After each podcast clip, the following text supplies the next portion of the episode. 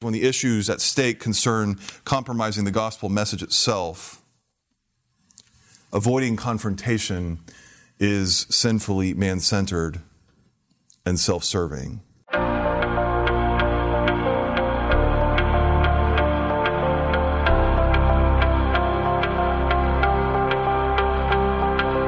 Welcome to Mid America Reformed Seminary's Roundtable Podcast, a broadcast where the faculty of Mid America discuss Reformed theology and cultural issues from a Reformed perspective. You're listening to episode 126, and I'm Jared Luchabor, Director of Marketing. Thank you for tuning in.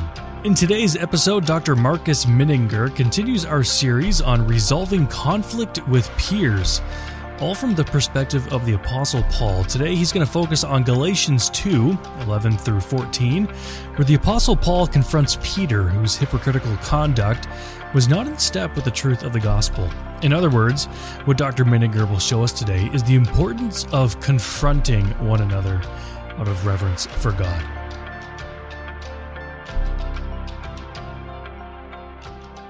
We can look later in Galatians 2, particularly in verses 11 through 14, to see a different response that Paul has to conflict, even uh, some of it with the same people.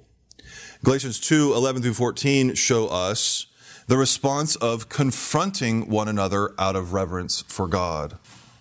One of the things that's often neglected about the book of Galatians generally is how the root of the problem that Paul confronts among the Judaizers involves a clear desire to please people this is one of the topics that's being debated, in a sense, back and forth between those in Galatia and Paul. The desire to please people, and so to treat the church as an essentially human institution in which we might gain praise from others. In fact, Paul says quite plainly toward the end of the letter that this desire to please others is exactly what motivates the Judaizing preachers. He says this in chapter 6, verses 12 through 13. He says, It is those who want to make a good showing in the flesh who would force you to be circumcised circumcised, and only in order that they may not be persecuted for the cross of Christ. And then he goes on, they desire to have you circumcised so that they may boast in your flesh. And here it is then in 6, 12 through 13, we see kind of both sides of man centeredness. We see fear of man on the one hand, not wanting to be persecuted, and then we see uh, a desire to gain recognition from man on the other and to boast in the flesh.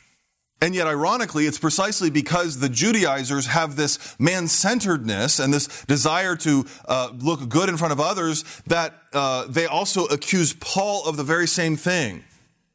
So early in Galatians, in chapter 1, verse 10, uh, we see this lurking in the background. Paul says, uh, as he's describing uh, his gospel and the fact that he's, he's um, concerned about the Galatians abandoning it so quickly, he's confronting them right out of the gate. And then after he confronts them, he says, Galatians 1.10, Am I now seeking the approval of man or of God?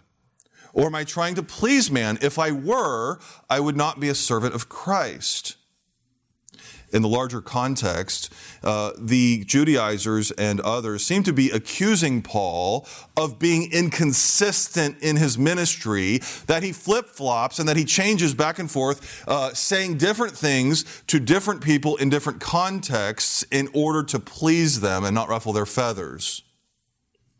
And this is a part of a big part of the reason why Paul uh, launches into the long account of his own ministry that he does in Galatians 1 and 2, which we've read part of.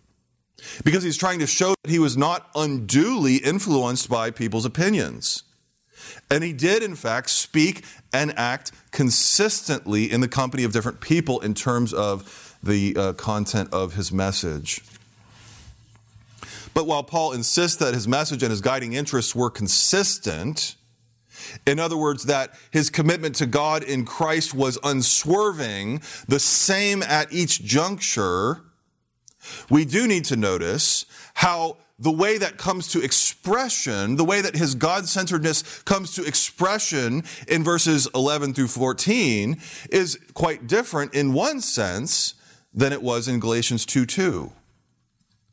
We saw in Galatians 2 2 Paul's God centered commitment to the gospel led him to submit himself to others.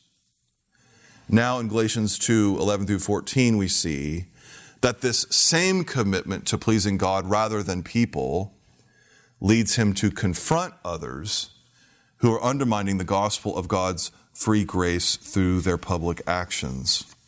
Here we can see even more clearly than in Galatians 2 2 that just as Paul himself was not the center of his own ministry, neither were his peers. Paul did not submit himself to Peter and others in chapter 2, verse 2, because he was entangled in the fear of man, or because he was drunk with a desire to please people and to gain their approval. You see, it's one thing to be self protective or arrogant and so refuse to be criticized. But it's another thing to be led or to be consumed by the opinions of others, yet both are, in essence, man centered. And this desire to please others or a preoccupation with the opinion of others could come from fear of their opinion, or it come from, could come from a desire to gain something by their approval. But in either case, the main thing to avoid if you're preoccupied with the opinion of others is, of course, confrontation. It's much more expedient instead to downplay issues, even if they really need to be dealt with, to delay, to hide. But Paul's confrontation of Peter and of others in Galatians 2 11 through 14 goes precisely in the other direction. Again, because of Paul's God centered orientation towards God himself and God's own glory, rather than to practical expediency in human terms. Clearly, the stakes in this confrontation at the end of Galatians 2 are quite high for Paul. He says repeatedly in this chapter that those in Jerusalem are highly influential and well regarded in the church. They were established. Everybody already thought highly of them and looked to them. And so Paul's risking quite a lot to confront them. Peter's approval of Paul's ministry, the financial support of churches that look to Peter as a leader, the possibility of greater persecution as his opponents gain more fuel for their resistance to him. If Paul could simply be more politically savvy, we might think, or seek to get along better. Is Paul not walking away here from a great opportunity to promote his mission if he could just curry favor a bit more when the issues at stake concern compromising the gospel message itself? avoiding confrontation is sinfully man centered and self serving. Again, we can often concoct many, concoct many explanations for how our man centered fear or our man centered opportunism is really somehow something that's serving the gospel, but Paul doesn't. Instead, he again remains consistent, consistent, acting out of theological principle, acting out of theological conviction, not acting out of what is comfortable to himself or pragmatic. On the one hand, then, if there is a question of Paul's own fidelity, that he might be running in vain, he submits himself self to others for their scrutiny. But on the other hand, if others are compromising the gospel and calling the full legitimacy of Gentile Christians into question by their actions, and therefore, of course, calling the completely grace based nature of the gospel into question as well. Paul rises to the occasion, even at risk to himself. And he went to Peter directly to seek his repentance. Now, in our day, it's worth noting at least two things about how Paul confronted Peter.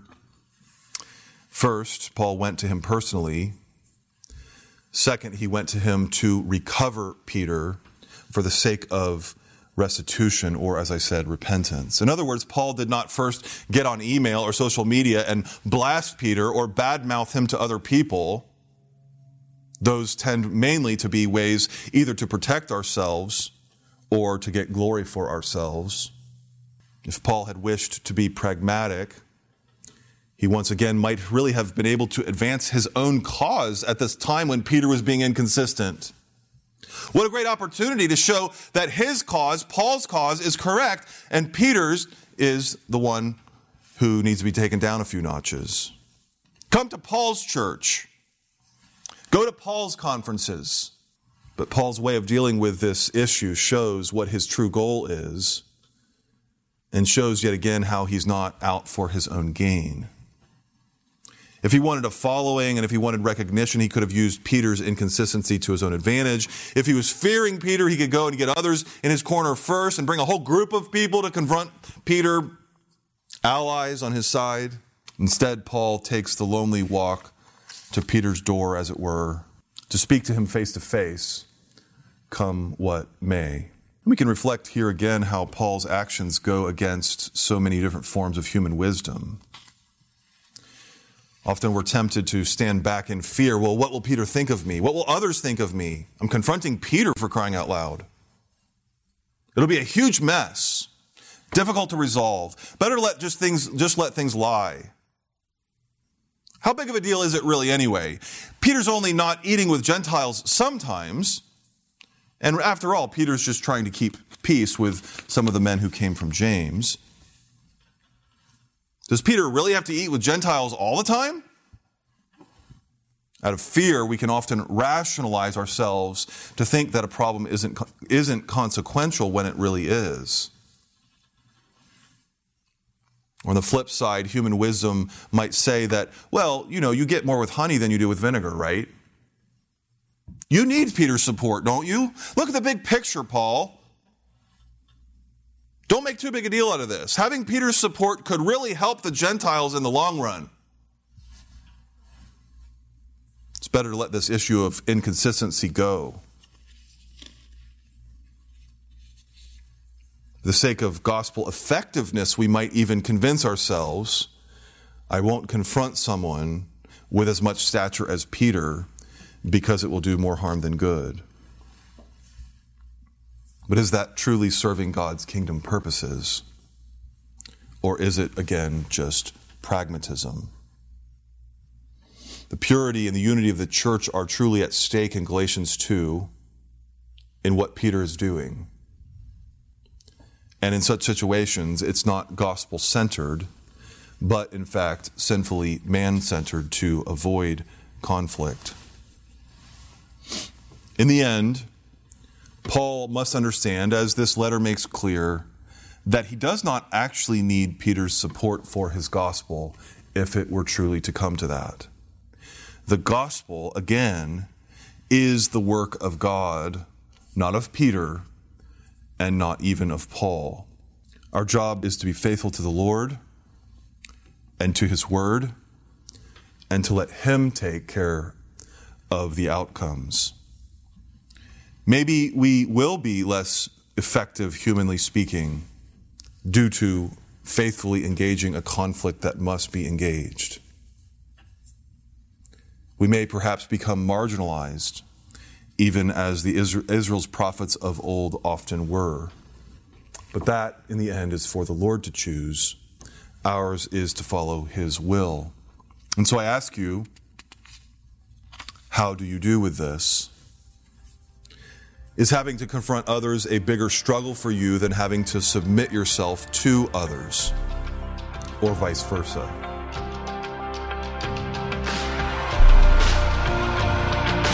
In our next episode, Dr. Mininger concludes this series on resolving conflict with peers by examining Philippians chapter 1 verses 12 through 18.